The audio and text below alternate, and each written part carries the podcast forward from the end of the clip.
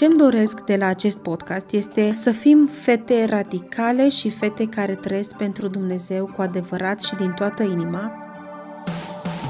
Dacă noi ne iubim pe Dumnezeu și ne iubim doar pe noi însene, dragostea asta de firesc, și o să fac o afirmație foarte puternică, dar cred că genul acesta de dragoste de sine este toxică. Ceea ce Dumnezeu promite, El face, dar să nu uităm că nu face așa cum vrem noi, ci face așa cum e planul Lui perfect și minunat. Cât de des îmi este teamă și găsesc plăcere în a avea teamă de Domnul și cât de des teama din viața noastră are o direcție de fapt greșită. Bine ați revenit la un nou episod din podcastul Fetele fără rost. Am spus mai de mult când a ieșit primul episod din acest sezon cu mama că va urma și partea a doua. Sunt din nou cu mama la ea acasă, deși este luna aprilie la final. Acest foc din șemineu nu este un, nu este un televizor, este real. Avem nevoie, încă este frig la Brașov, încă căldura ne ocolește cu drag. Nu știm de ce, dar încă o așteptăm, nu ne cresc ceapa, salata și alte legume. Uh, dar da, șemineul nu este făcătură, sunt la mama acasă și uh, după ce am băut o gură de cafea, ne-am așezat să facem și al doilea episod, după cum am promis. Ia, pentru cei care nu ați văzut primul episod, o să vă lăsăm în uh, descriere și primul episod cu ea. Este David Nuța, este mama mea, uh, născută în 1961, 23 februarie, undeva în Moldova, departe de... Pe malul Prutului, lângă Basarabia. Departe de Brașov, pe malul Prutului. Așa este. Te urci acolo frumos și vezi uh, Republica Moldova. Te urci pe un deal și vezi Republica Moldova. Dar prin uh, circumstanțe pe care Dumnezeu le-a dirijat, în episodul trecut vedeți povestea asta, a ajuns la Brașov, s-a căsătorit și uh, în 1980 da, și în 1999 uh, soțul meu a plecat la Domnul uh, printr-un accident uh, rutier în Polonia, era șofer de tir și am rămas cu 10 copii. Cel, mm, cea mai mare avea 18 ani, iar cel mai mic avea 2 luni. Um, ce pot să spun de că, um, că a fost... M-am speriat extraordinar Uh, puțin spus speriat. Uh, așa un pic m-am gândit dacă în 47 au trecut prin foamete, poate că Dumnezeu va face ceva și nu vor avea cel puțin pâine goală să mănânce. Dar nu a fost așa. Dumnezeu care e tatăl orfanilor și apărătorul văduvelor, pas cu pas, zi de zi m-a ținut și nu au mâncat numai pâine, am avut tot ce ne trebuie de fiecare dată. Uh, dar uh, a fost o trăire prin credință, o trăire uh, nimeni nu mi-a promis că o să-mi dea, o trăire de pe o zi pe alta, de multe ori, salarul, că am și lucrat și cu pensia, era cred că o treime din necesi, necesarul casei. Din necesarul casei. Toate au fost primite, mm, nu prin credință, că de multe ori Uh, parcă și credința ceda. Așa, când Dumnezeu uh, vedea că e lipsă, îmi, îmi trimitea. Uh-huh. Știu că am spus odată, Doamne, dacă vrei ca eu să nu am să mănânc, foarte bine, mai slăbesc, dar copiii ăștia trebuie să aibă ce mânca. Nu m-a lăsat Domnul niciodată. Țin minte că prea vrut intru în povestea asta, dar uh, s-a dublat prețul la gaz și... Cred că 2000 și un pic, la început de 2000. Așa, și atât de tare m-am speriat că m-a durut capul vreo trei zile. Țin minte că acum că am intrat în baie, măturam, că încă nu era făcut uh, gresia și așa, măturam pe jos uh, cimentul și am zis așa, dintr-o dată m-a luminat Domnul, Doamne, dar tu toate le știi, nu știi că s-a dublat gazul și mi-a trecut durerea de cap.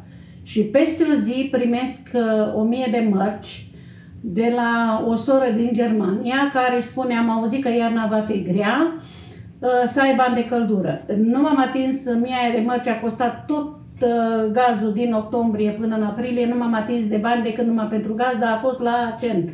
Banii... A fost la limită. Uh. Refrenul pe care l-am trăit eu în copilărie în casă a fost uh, Dumnezeu este apărătorul vădu, nu, tatăl da. orfanilor și apărătorul văduvelor. A fost refrenul pe care mama ne-l repeta pentru că ca orice copil normal, când ai vreo problemă, o cerință, te duci la mama. Și au fost multe situații în care nu am primit, pentru că cerințele noastre nu erau neapărat uh, plauzibile sau necesare. Erau și SF-uri. Uh, și ceea ce ne-a învățat mama a fost uh, partea asta în care dacă Dumnezeu o să-ți dea, uh, dacă Dumnezeu vrea o să-ți dea și mi-amintesc că nu legat de viața mea, de viața unui frate de-a meu, care vrea neapărat să meargă la mare. Și mama nu prea vroia. Dar mama nu ne refuza cerințele, ne spunea să ne rugăm. și în ziua respectivă, ca printr-o minune, a primit mama banii care ar fi fost exact necesar ca el să meargă la mare. Asta e un exemplu, așa să zic, minor și o dorință a unui copil care vroia să ajungă și el la, la mare și Dumnezeu a ascultat-o pentru că mama nu i-a spus nu-ți dau bani, acum nu am. Roagă-te și Domnul dacă vreau o să fac, o să se întâmple. Și asta pot să zic că viața noastră în familie a fost presărată cu momente de genul. Au fost foarte multe, dar e refrenul pe care noi l-am avut mereu în familie. Vă dați seama că din 99 până în 2023 îs destui ani, undeva la 24, în care a fost singură, nu s-a recăsătorit, ne-a crescut. Eu sunt uh, a șaptea dintre cei 10 frați și sunt trecută de 30 de ani, deci uh, suntem mari toți. Uh, cel care avea două luni anul ăsta face 24 de ani. Dumnezeu ne-a crescut și uh, nu am cum să mă uit în urmă și să zic mama nu a fost un pion principal, ba da, a fost pentru că Dumnezeu a folosit-o. O să vreau să trecem prin câteva etape ca să ne fie un pic mai ușor să povestim partea de început și istoria ei și cum l-a cunoscut pe Dumnezeu. Repet, primul episod de acolo, el este mai scurt, concis, tocmai ca să o cunoașteți puțin pe mama. Acum ea va vorbi puțin mai liber și mai uh, să zicem, relaxată, așa că să aveți răbdare, luați-vă cafeaua, prăjitura și ascultați-ne pentru că o să aveți ce să auziți. Uh, viața a fost grea, e puțin spus, am aici niște notițe. Uh, e viața cum s-a prezentat ea în 1999, în septembrie, la final, când uh, nu era ușor nici înainte. Dar aveai cu cine împărți. Exact. E, Biblia când spune că funia împletită în trei nu se rupe ușor, nu e o minciună. Uh, aveai cu cine împărți, dar dintr-o dată ai rămas fără ceea ce Dumnezeu a lăsat normal pe pământ, stâlpul casei. Și ai rămas cu vârste foarte diferite și cu uh, probleme diferite pentru fiecare vârstă. Adică după 18 ani urma două luni, după 18 ani urma cineva de 16 ani, apoi de 14 ani.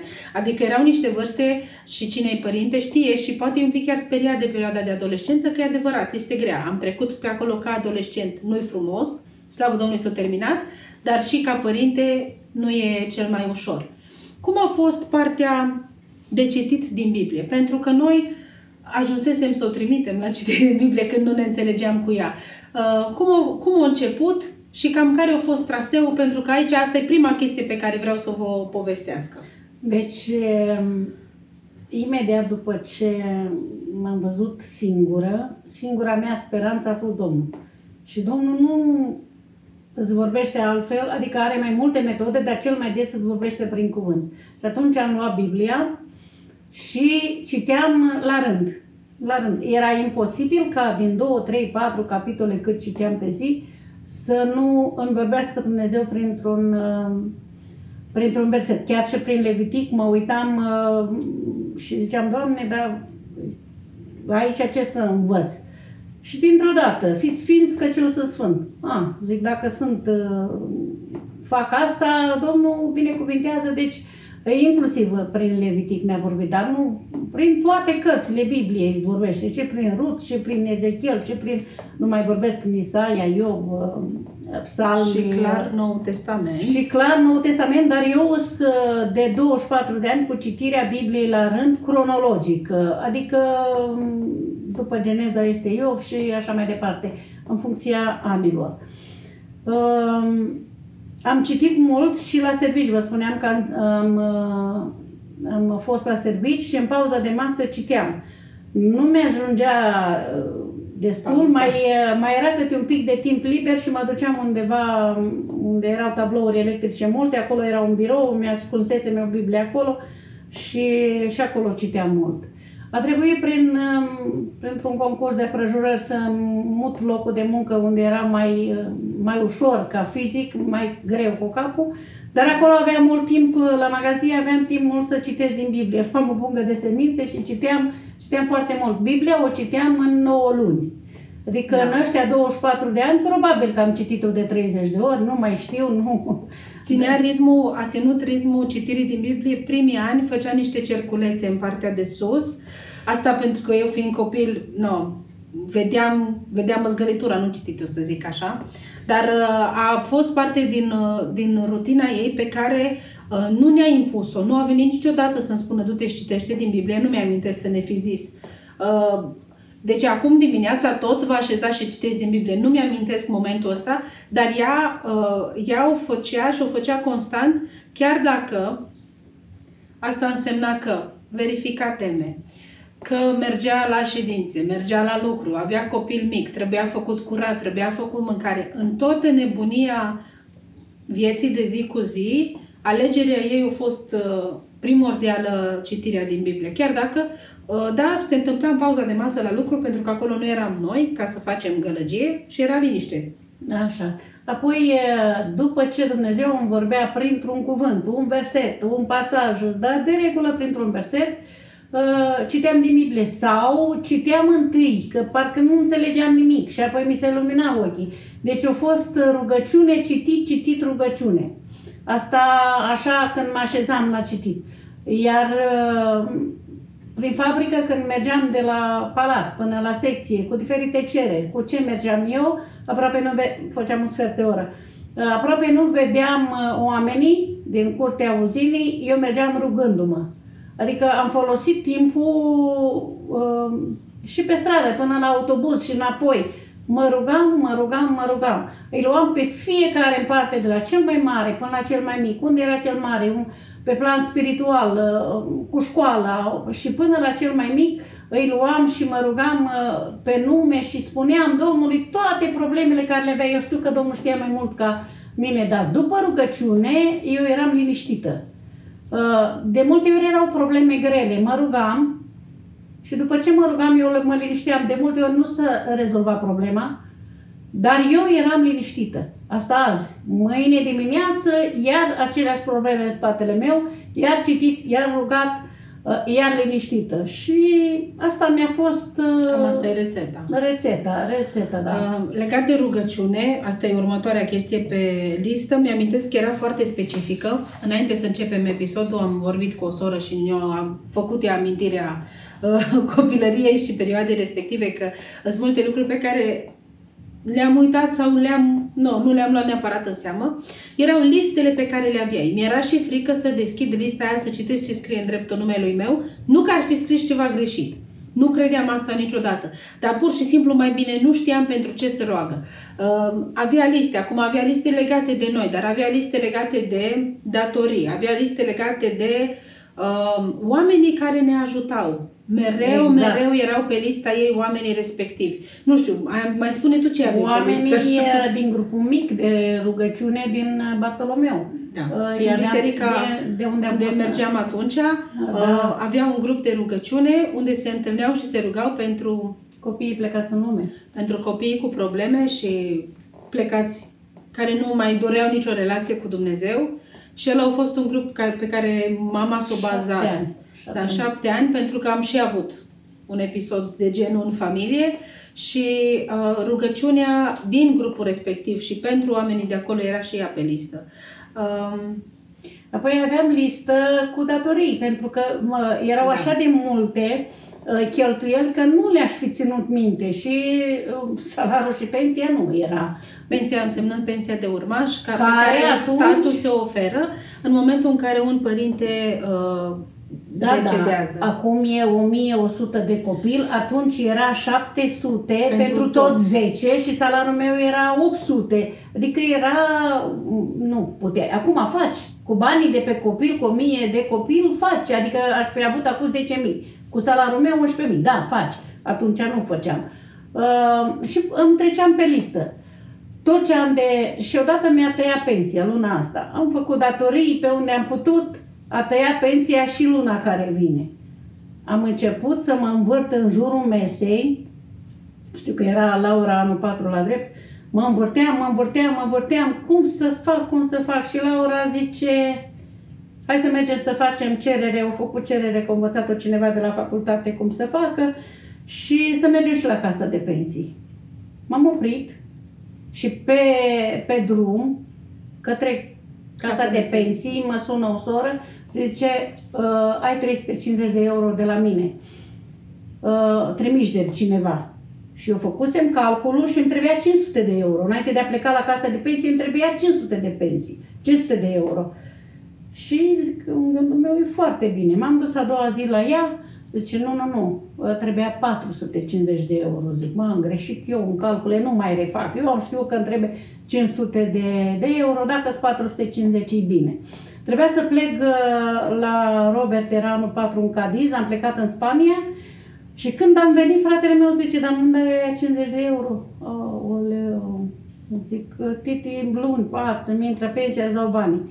Ă, asta era sâmbătă, duminică mă duc la biserică, sora zice, nu, nu, nu, trebuia, nu mai venit 50 de euro, 500 trebuia să stau. Și mi-a dat aia 50 de euro și exact calculele mele pentru care m-am rugat 500 de euro, atâta mi-a trimis Domnul. Sunt uh, timpuri, uh, atunci pentru asta mă rugam, acum mă rog pentru credința lor, trăirea lor pe verticală. Și apoi și aici pe pământ au nevoie, sunt în examene, uh, aplică la servicii, uh, sunt Viața de zi cu zi a de... oricărui om uh, pe care mama o învățat să o aducă în rugăciune și Dumnezeu nu s-a uitat. A, putea, putea să-ți dea cei 500 de euro deodată, nu să te duc așa cu țărâita și astăzi și mâine și poi mâine. Uh, și uh, atitudinea asta înseamnă că am greșit eu calculul. Nu, Dumnezeu a greșit dându-mi doar atâta din cât eu am calculat uh, au arătat credincioșia față de, față de Dumnezeu. Și ăsta e un exemplu, uh, să zic, banal de atunci, dar foarte important pentru noi. Uh, au fost momente în care am primit bani uh, de papuci specific pentru papuci și mama nu a făcut altceva cu banii respectivi, așa cum ați auzit despre gaz, la fel, nu a folosit banii aia, lasă că mai pun eu de la salariu, au de aici pun la salar la gaz și nu știu ce. Nu. Uh, banii au fost pentru gaz, mama nu s-a folosit de ei în altă parte. Ei au fost frică, cred că asta, și asta ne spunea și atunci. Eu nu pot să folosesc banii domnului Aiurea. Uh, și ne-ai luat papuci.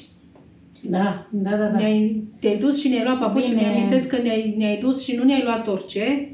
Uh, ca să avem pentru iarna respectivă. Ia, țin minte că Laura vrea o fustă. Eu ziceam, care fuste? Zic, dacă domnul îmi dă bani, eu aveam bani. Chiar atunci aveam bani, dar nu vreau să iau fustă. Zic, dacă domnul trimite azi niște bani, eu îți iau. Și a venit fratele, acum nu în America. Da, a venit la, un frate. Așa, și Nuță David, zic Nuța David, nu Nuță o, da, Sabău. Sabău de la Știu că eu l-am întâmpinat în ușă și îl căuta pe domnul Nuță David. Da. Zic nu. Și atunci au venit cu niște bani atunci din București, trimiși din America și așa mai departe. Și atunci dacă îi spusesem dacă vin azi bani îți dau, i-am dat cu inima strânsă de fuste, ieșeam care fuste, dar i-am dat, că am promis. Cu gândul că nu, uh, că nu se va întâmpla în ziua respectivă. Ei, eram convinsă că nu are de unde să vină niciun ban. că le știa, mama le știa mersul deja, să zic așa. Dar uh, acum râdem, sau să zic așa, oh. acum ne uităm și ne bucurăm de felul în care Dumnezeu a lucrat și uh, după cum am spus, faptul că mama o ales să citească din Biblie, să stea în cuvânt, să-L asculte pe Domnul, a ales rugăciunea și nu a ales rugăciunea ca să-i fie bine, ci știa că asta e singura ei speranță și singura ei legătură cu Dumnezeu e prin rugăciune și cui să-i spui problemele, decât cel care are soluția. Um, a fost, uh, a fost ceea ce de fapt a crescut familia noastră și suntem unde suntem astăzi, împărțiți în toată lumea, cu Ei, nu chiar toată 14 nepoți. Uh, vine al 15 Da, cu 14 nepoți vine și al 15-lea. Acum o să vreau să mergem și într-o parte mai dureroasă pe care de obicei nu se discută și creștinii nu o spun.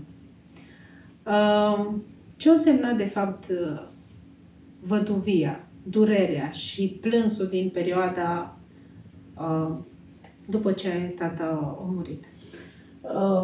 În cuvinte nu poți descrie, dar știu că mm, într-o zi adică a fost, plângeam mereu și n-am știut să mă ascund și așa. Dar într-o zi așa de tare au fost uh, certuri, că erau de 14 și de 15 ani și așa, încât zic, măi, dar eu ce o să fac? O să stau toată ziua între ei, am dar asta e viața mea. De acum m-am așezat în pat, m-am întins și nu m-a ridicat câteva ceasuri. Eu de altfel nu pot să stau, eu trebuie să le fac toate, trebuie să fie la timp. Veneau copiii să programate ceas, toate, știe și când faci o sarma când se întâmplă procesul. Acum are o ală pe foc care, pe care eu i-am oprit-o tocmai ca să nu o auziți. Da. Uh, și atunci veneau pe rând și se uitau cum mama stă întinsă. Eu nu stăteam decât noaptea. Îmi place să mă dorm, dar nu când e treabă. Și în capătul celălalt de pat era Beni, care avea 4-5 luni, nu știu cât avea, era micuț și a râs la mine și m-am ridicat. Atât am stat jos. În schimb am plâns, am plâns primul an în prea mult, zic eu prea mult. Eu nu cred că e prea mult. Uh, așa, iar după un an, apogeul a fost, uh, după un an uh, și un pic, era de Crăciun, ați plecat toți, poate am spus și rândul trecut în podcast, mă repet, ați plecat toți la biserică și eu am rămas cu Beni acasă și plângeam fără un motiv mai clar anume. Plângeam într-una și am luat lista de, uh, nu erau pe telefon, lista de pentru telefonul fix să, mă, să sun pe cineva să roage că nu mai pot, plâng prea mult și nu găsesc rostul, locul și așa. Și cum uh, ai noștri erau toți duși la biserică, am găsit pe lista cu fratele Feder, Bernard, parte din uh, de voi știți, și am sunat, ei îmi răspunde sora, zice, avem musafir, dar eu, eu obraznică, ei sunt oameni deosebiți, eu obraznică zic, dar nu mă interesează, vă rugați acum că eu nu mai pot plâng într-una. Dar ce s-a întâmplat? Nimic mai mult. Ei, probabil că s-au rugat, nu i-am întrebat, de atunci n-am mai plâns așa, decât, nu, greu plânsului s-a dus. N-am mai, n-am mai plâns. o chestie pe care e greu să o spunem, dar eu vreau să fac diferența asta și din punct de vedere medical. E așa, depresia și anxietatea nu sunt același lucru, nu se suprapun și trebuie făcută diferența, pentru că depresia nu este că nu ascult de Dumnezeu. Depresia face parte dintr-o tristețe profundă. Există depresie postpartum, după ce naște femeie. Există depresie, imaginați-vă că mama era postpartum atunci, două luni de zile avea fără o zi. Avea fratele meu cel mai mic, adică erau suprapuse foarte multe. Plânsul ăsta de care ea povestește prea mult și, poate, și fără rost, că a întrebat-o ce s-a întâmplat și a spus nimic mai mult, astea fac parte din ceea ce înseamnă depresie. Și depresia nu este un păcat la mijloc. Depresia este o perioadă prin care trece un om în funcție de situațiile pe care le are în viață. Tristețea asta profundă se poate resimți, există și cale de ieșire de acolo. Și partea faină pe care mi-am amintit a fost comunitatea pe care s-o bazat. Ok, eram toți plecați la biserică și știa că mare parte din oamenii ei de încredere erau la biserică atunci, o deschis lista de numere și nu cred că te-a învățat cineva. Nu. Asta a fost parte din ceea ce știa ea, băi, ăștia mi oamenii de, pe care mă pot baza. Și-o dat un telefon, uh, tocmai că, băi, nu mai pot. Da, ai musafir, eu știu, dar eu nu mai pot. Astea sunt Asta e, de fapt, parte din a fi în depresie și nu, nu asta e problema, nu depresia, ci ceea ce faci acolo când ești. Iar partea de anxietate pe care toți, și pe mine mă doare că ne lăudăm că avem anxietate, este partea de neîncredere în cine e Dumnezeu. Și neîncredere în cine îi spune Dumnezeu că este. Și mama nu a spus, nu a sunat și a spus Dumnezeu nu e bun. Nu m-am îndoit niciodată de bunătatea lui. Nu a sunat și a spus Dumnezeu nu mă mai iubește astăzi. O sunat și a spus nu mai pot. Și e normal, adică e, ca și fizic, stai să te gândești la o situație grea, dar nu ai cum să o duci fără puterea lui Dumnezeu. Da. Deci partea asta a fost și, și durerea din, din viața ta au fost destul de mulți ani până să zici că s-o...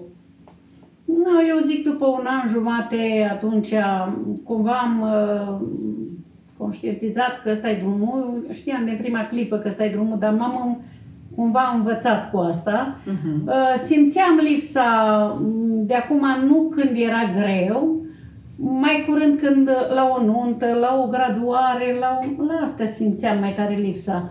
Uh, la o bucurie. Uh-huh. Când a fost greu, nu, nu.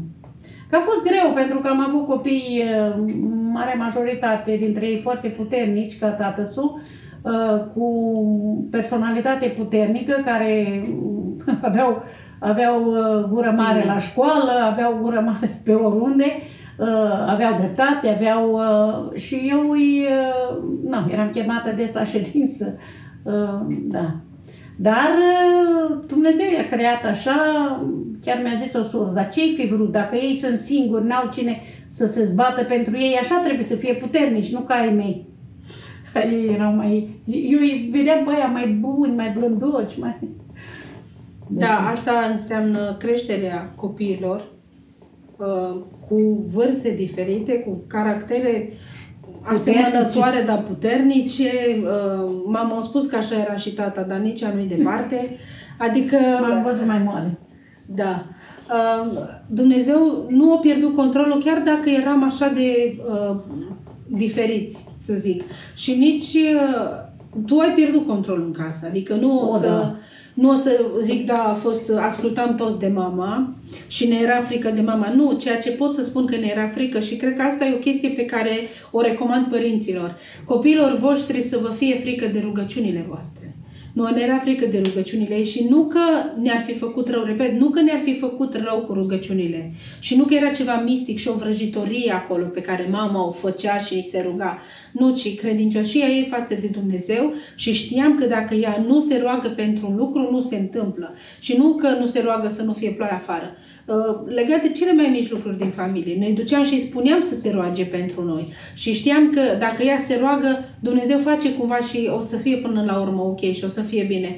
Uh, Apropo cu rugăciunea asta, când uh, mă sunau și de afară și roagă-te pentru asta, că uite, e problema cu tare, ziceam, Doamne, n-am niciun merit, dar copiii ăștia se bazează pe rugăciunea mea, ascultă-i din ceruri, nu că aș merita eu sau ei, dar să vadă mâna ta, sunt încă fragili, sunt încă așa. Și a fost cazul când v-au ascultat pe loc, m-am speriat și eu, m-am... uh, da. Uh, Da, și le-am povestit, mai povestesc cu ei în timp, uite, în cazul ăla, mai Da, povestit. să, Nu. sunt lucruri foarte specifice, nu intrăm în toate detaliile, că Da. o să implicați și frații mei și așa nu, nu am acordul tuturor să povestim de toate, glumesc. Nu, dar uh, sunt lucruri foarte specifice și în care Dumnezeu și-a arătat credincioșia așa, uh, până la ultimul detaliu. E drept, trăim într-o lume în care acum avem acces la așa de multe și nu cred că de a pune, să pui pâinea pe masă mai e așa de mare problemă cât îi să pui telefonul bun pe masă,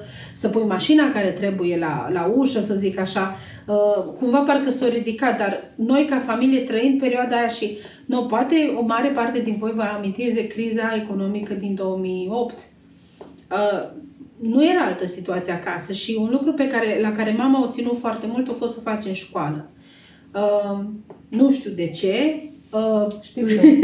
nu pot să zic eu de ce o și o să ne povestească ea de ce, dar ea a insistat foarte mult ca noi să facem școală, iar pe, ea nu ne-a obligat să mergem la muncă când am împlinit vârsta de 18 ani, nu ne-a obligat nici la școală, dar Da, la școală cam da. opțiunile erau ceva în genul. Da. Școală, da, muncă, nu, nu e neapărat necesar la vârsta asta.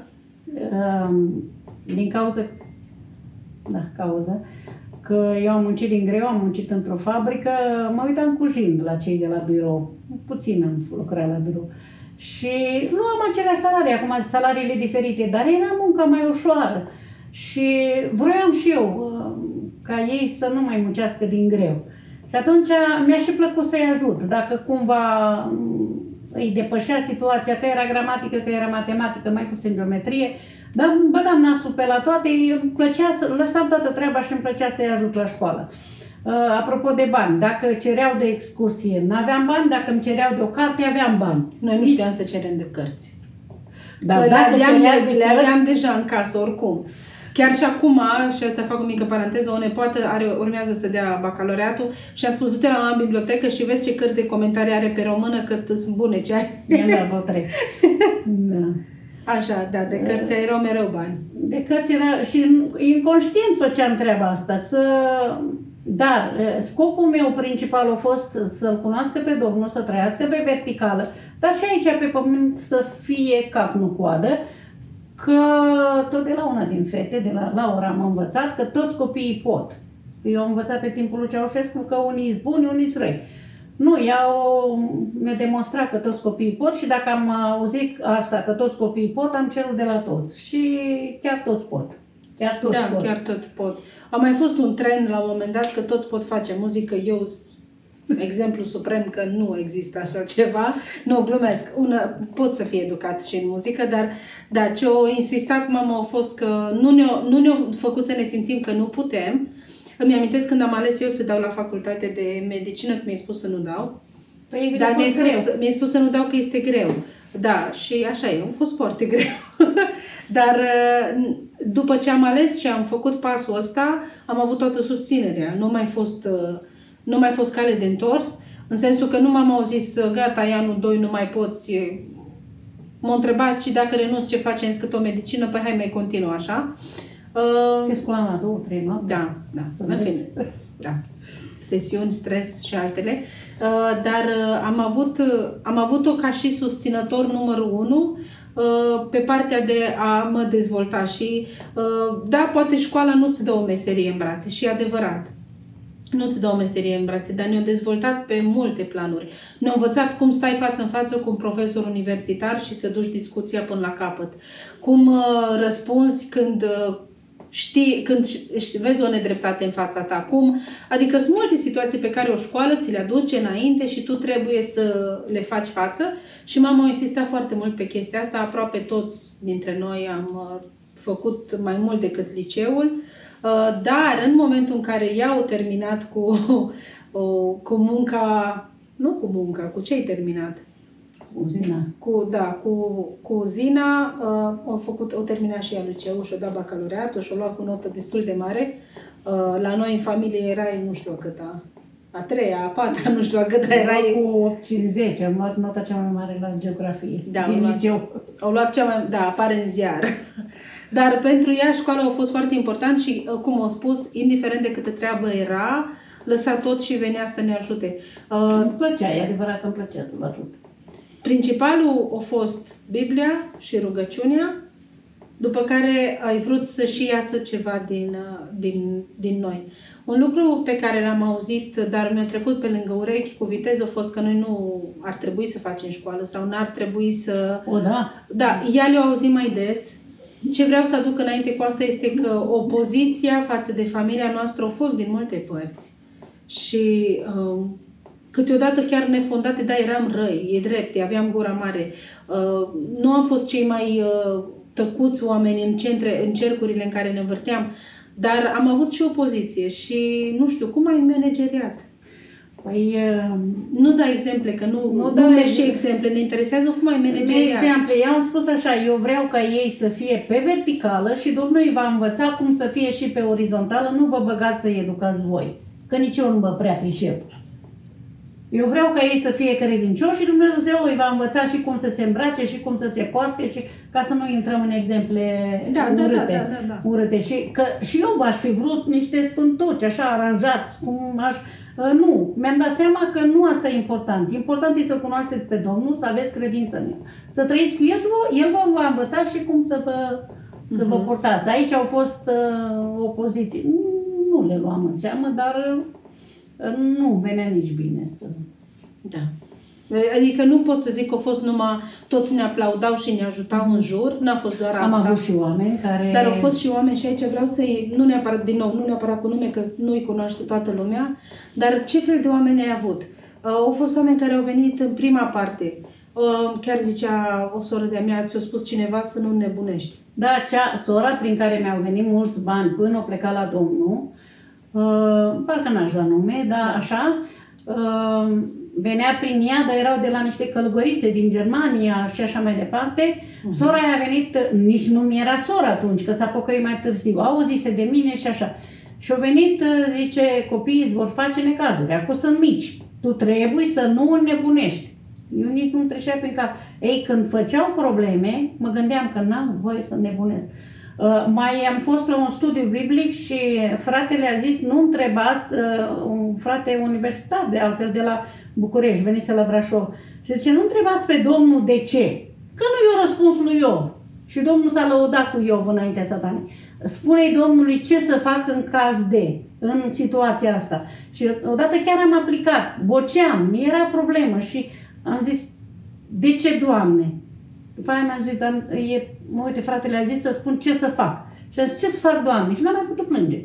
Am mai stat așa un pic și n-am mai putut plânge. Nu mi-a spus neapărat, dar n-am mai putut plânge. Uh, de ce nu răspunde Domnul, dar ce să facem ne arată. Numai de ce a plecat Domnul și Domnul, de ce a plecat uh, atât? postel și uh, așa și am rămas cu 10 copii, mi-a zis cineva imediat după ce a murit Dumnezeu își va arăta slava. Așa m-am supărat, acum îmi pare rău că m-am supărat. Uh, își va lăsa slava și va, vei vedea cum va crește el copiii. Mă Uitam și ziceam, "Mă, de ce nu-și arată slava prin tine?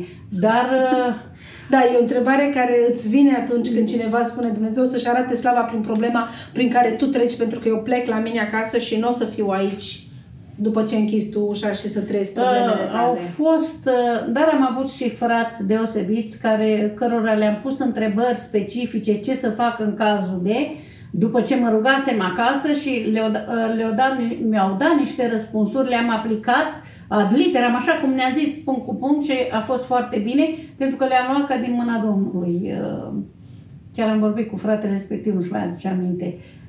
Domnul i-a pus pe inimă ce să-mi spună și să mă îndrume și să... Uh, De aia există și comunitate de frați, există biserică, există grupuri mici, există, există și există. Trebuie să... Avem nevoie, adică m, noi n-am crescut izolați uh, în familie doar pentru că nu, nu a mai fost tata și atunci nu mai...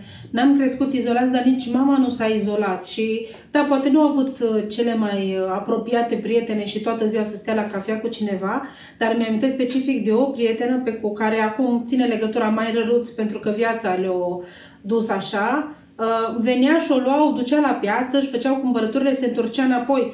Faptul că nu mai căram noi sau nu căra ea și o ducea la piață unde știa că sunt prețurile cele mai ieftine și tot, tot timpul ea avea grijă și toamna să meargă să-i facă, să facă cumpărăturile cu mama și adică au fost și lucruri din astea foarte, foarte specifice la care poate nici măcar acum ascultând nu v-ați gândit, bă, dar chiar că ea, toamna cum făceau cumpărături când puneau murăturile și trebuiau cărați kilo, trebuiau cărate Saci. kilograme întregi de roșii, gogonele și nu, toate cele. Știți cum e toamna, cum era toamna cândva, când toată lumea punea pe, pe iarnă. Adică au, au avut lângă ea, dar nu, cum să- nu s-a izolat.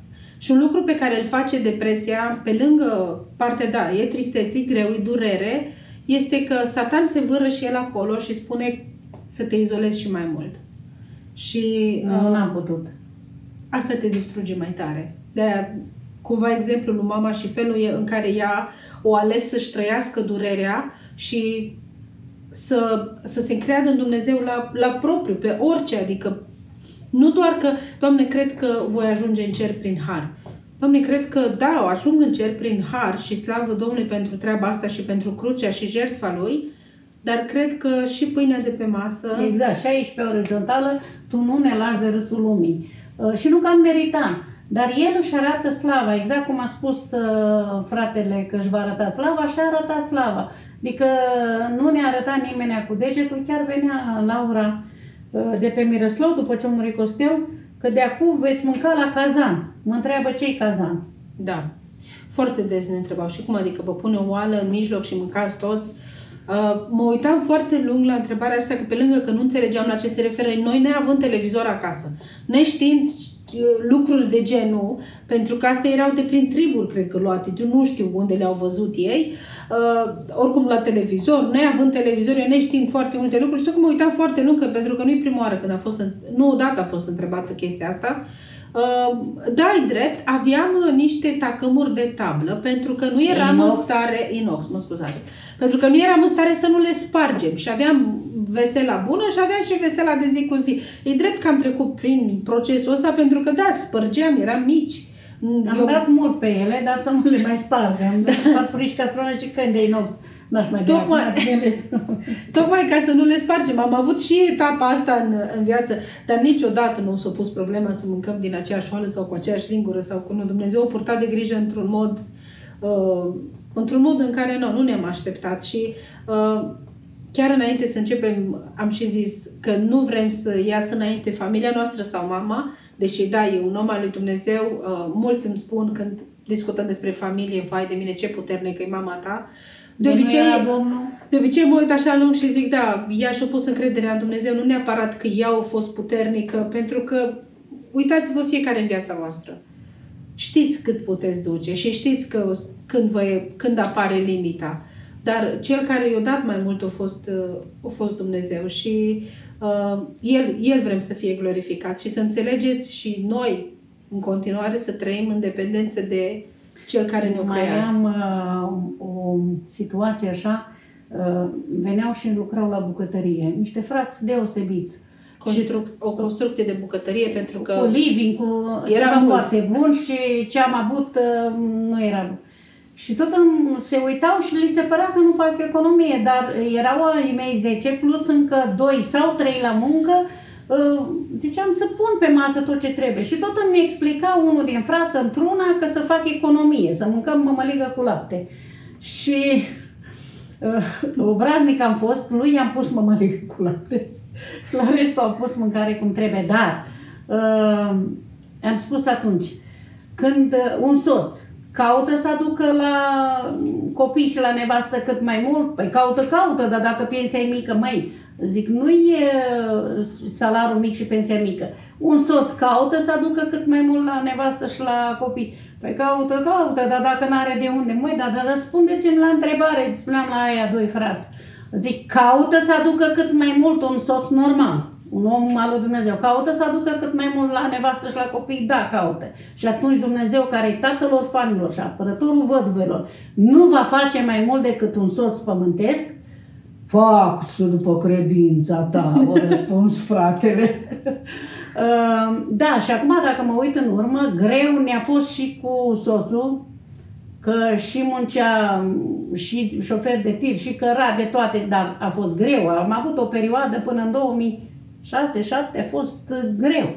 Dar până în 99 cât a fost el, nu a fost chiar ușor. Chiar dacă căra din toate țările aducea, n-a fost ușor. N-a fost ușor nici cu el. Dar după am avut, că eu am fost cu finanțele și înainte, după am avut mai mult decât ar fi fost el. Pentru că și cheltuielile s-au uh, mărit, gazul s-a scumpit, toate. Uh, după eu am socotit cam ce am primit a fost mai mult decât ar fi adus el dacă ar fi mers din cursă în cursă una după alta. Numai eu am primit mult, dar nu, ș- uh, nu vreau să-i cheltui uh, rău. Adică nu le dădeam de excursii, de haine, de îi țineam de apă, gaz, curent uh, și cărți și școală și ce trebuie pentru casă. Prea puține excursii și prea puține ieșiri. Acum un pic îmi pare rău, dar fiindcă m-am rugat pentru perioada aia, m-am rugat ca Dumnezeu să-mi dea înțelepciune cum să fac cu banii, nu pare rău, că înseamnă că Domnul mi-a dat înțelepciune ce să fac De cu banii. asta ne spunea chiar și atunci, în perioada respectivă, uh, că eu nu pot să dau eu nu pot să dau pentru orice, adică sunt bani primiți de la Domnul, eu nu pot să-i dau oricum. Uh, da, nu, cum ai spus, nu a fost ușor nici când uh, era tata și evident nici după nu, nu a fost, uh, clar nu a fost ușor.